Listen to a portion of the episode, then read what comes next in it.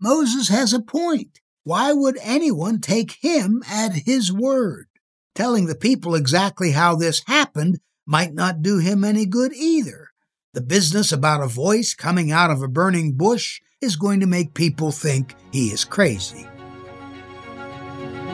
The Bible is full of stories that we all know and love. But how well do we know them? The answer might surprise you. The Bible you thought you knew is going to dive deep into the exquisite details of the biblical stories that make them fascinating and transforming. In last week's podcast, we dealt with Moses when he argued with God on the mountaintop and confronted Israel at the foot of the same mountain. In this week's podcast, we will deal with Moses in the famous burning bush incident. This is no ordinary bush, however, for Moses encounters God in this strange plant. This episode is narrated in the book of Exodus, chapters 3 and 4. We will treat this passage in two successive weeks. As the story begins, Moses is alone and, in a way, in exile. This is because he had to flee Egypt because he had murdered in cold blood an Egyptian man who was mistreating Israelite slaves. Moses had made it to the land of Midian. When he arrived, he came to a well. Typically, as many of you already know, in the Bible, men meet women at wells. Moses was no exception. In this instance, he met seven women, all of whom were daughters of a Midianite priest. It turns out that Moses got to the well in the nick of time, for he was able to rescue the women who were being harassed by bully shepherds. When the sisters arrived back home, their father wanted to know how they were able to do their chores so quickly. They responded by telling their father how this man that they had met had intervened in their behalf and even helped them to water their flocks. The father wanted the sisters to find this man and invite him over for dinner as a way of thanking him. Moses not only got a nice meal for his efforts, but got a bride in the process, for he married one of the sisters, Zipporah. Right off the bat, Moses and Zipporah had a son. That's in Exodus 2 15 through 22. Not only did Moses acquire a bride for his good deed, but he went to work for his father in law. That is how it happened that Moses was taking care of his father in law's sheep when he came to Horeb. As soon as we realize that Horeb was known as, quote unquote, the mountain of God, we anticipate something out of the ordinary is going to happen. We are not disappointed. That's in Exodus chapter 3, verse 1. Suddenly and amazingly, an angel of the Lord appeared to Moses in flames emanating from a solitary bush. As though that were not sufficiently astounding, the bush was not being consumed by the fire. Fire is a common symbol for God's presence in Scripture. Think of the Pentecost story. But this fire that continued to rage was extraordinary. Moses could not believe his eyes, apparently, so he approached for a closer look. That's in verses 2 and 3. The sight was incredible enough, but when Moses neared the bush, God spoke right out of the bush. Moses would have quite a story when he got home and Zipporah asked him, How was your day? This was no generic voice. Moses did not have to say to the bush, Are you talking to me? God addressed Moses by name. Indeed, he invoked Moses' name twice. Hearing God call you by name once should have done the trick, but hearing your name on God's lips twice would freeze you in your tracks. At least Moses has the presence of mind to respond to God's call by saying, Here I am. This is verse 4. After hearing his name mentioned two times, Moses hears this command Take off your shoes, for you are standing on holy ground. That's in verse 5. Moses had doubtlessly thought he was standing on ground well suited for grazing sheep, nothing more and nothing less. But if God said the ground was holy, then the ground was holy. Before we are even told that Moses had the chance to take off his shoes, God has an introduction for Moses to consider. I am the God of your father, the God of Abraham, the God of Isaac, and the God of Jacob. Perhaps Moses knew the stories of these famous ancestors since he was raised by his mother until he was grown up and delivered to Pharaoh's daughter, who had once found him floating in a basket in the Nile River. That's in verses 9 to 10 of chapter 2 about the story of the Pharaoh's daughter. Regardless, Moses' reaction was, as might be expected, fear.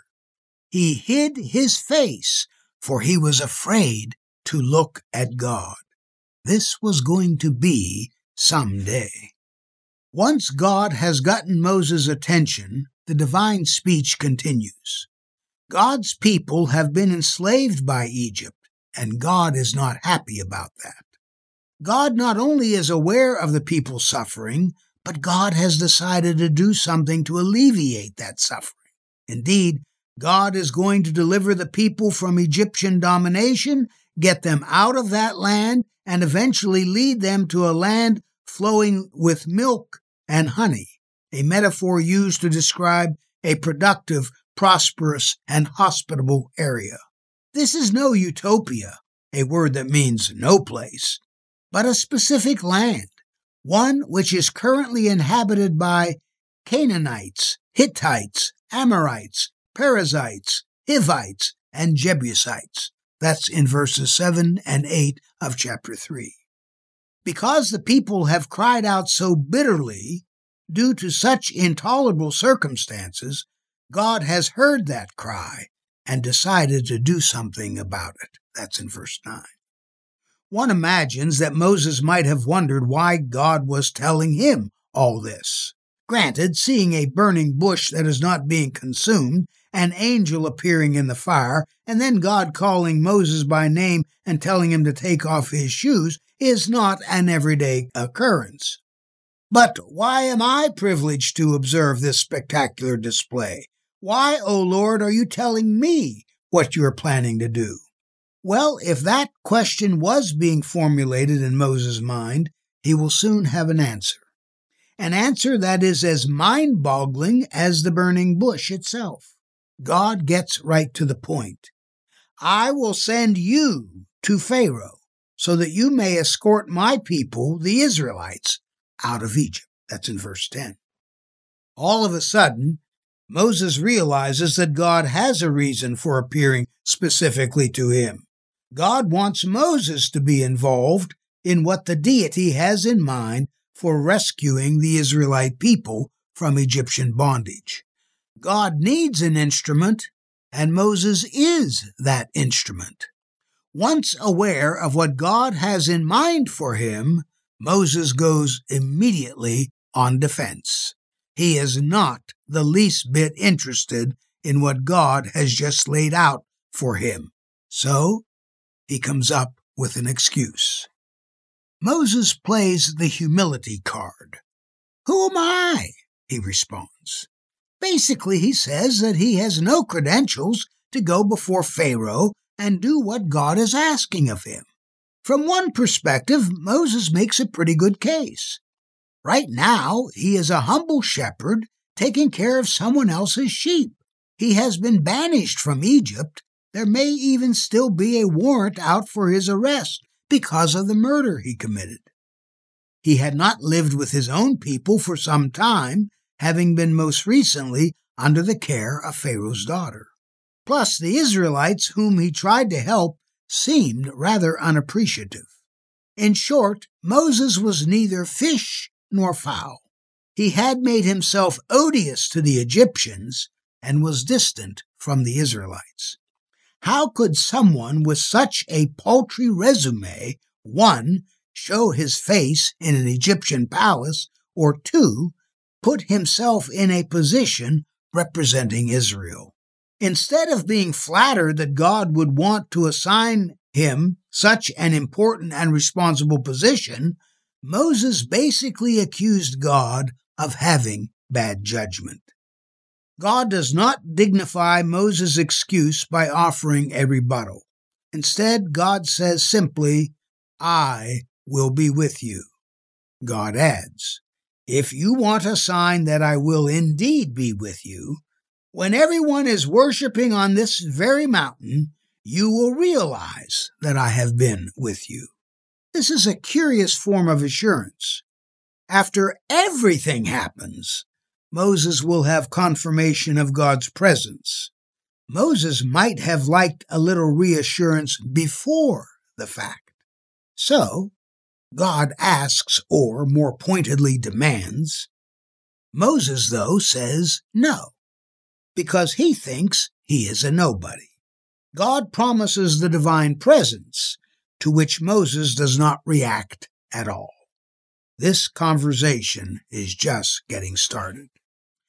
After striking out on the excuse, Who am I?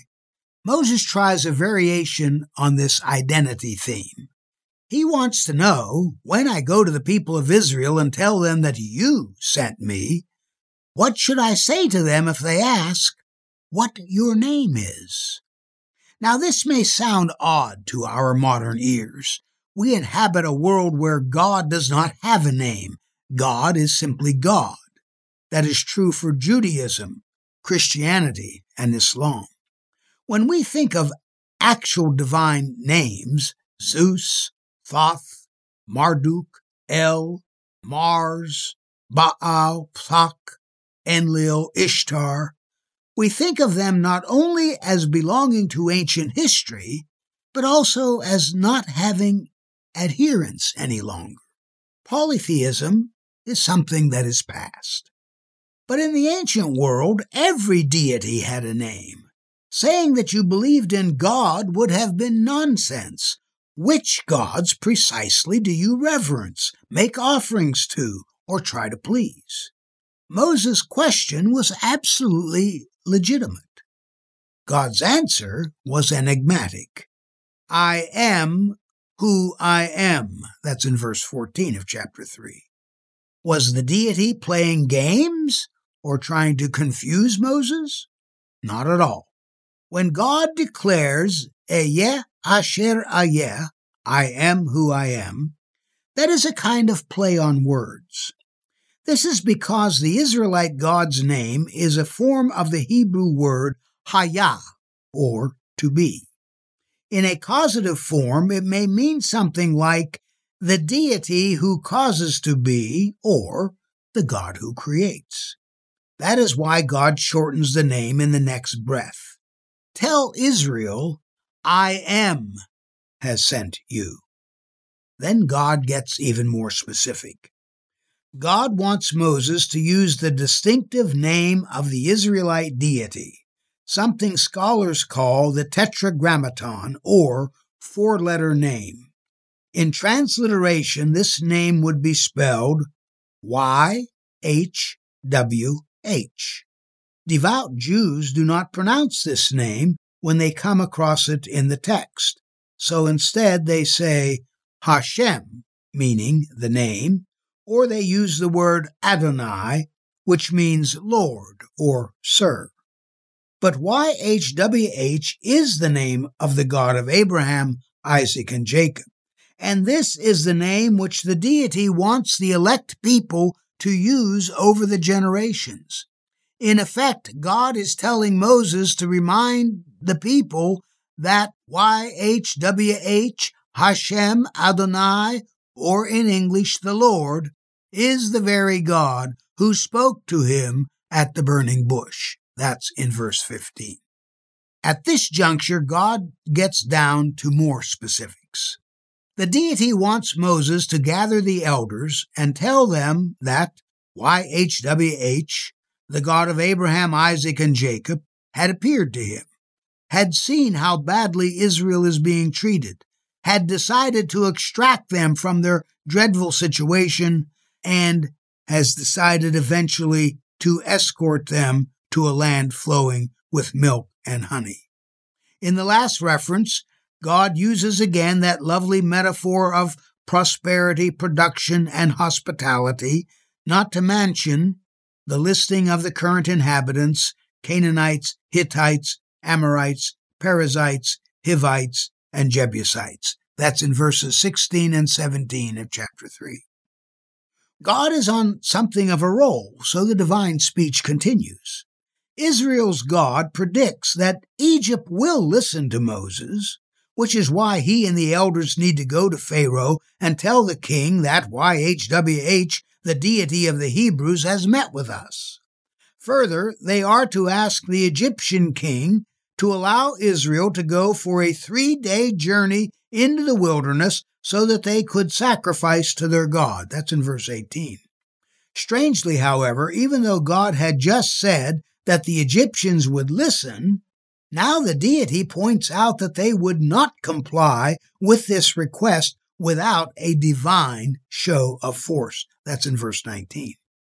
God plans on using divine muscle by using all sorts of wonders, miraculous events of various kinds, designed to pressure Egypt to let Israel do this. That's in verse 20.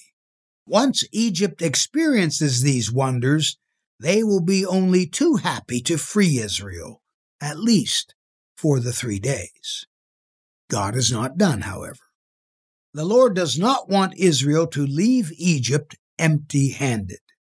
This means that before Israel leaves, Israelite women are to go to their Egyptian neighbors and asking them, or anyone who is visiting in these homes, for silver and gold jewelry, and for clothing, which in turn the Israelite women will give to their sons and daughters.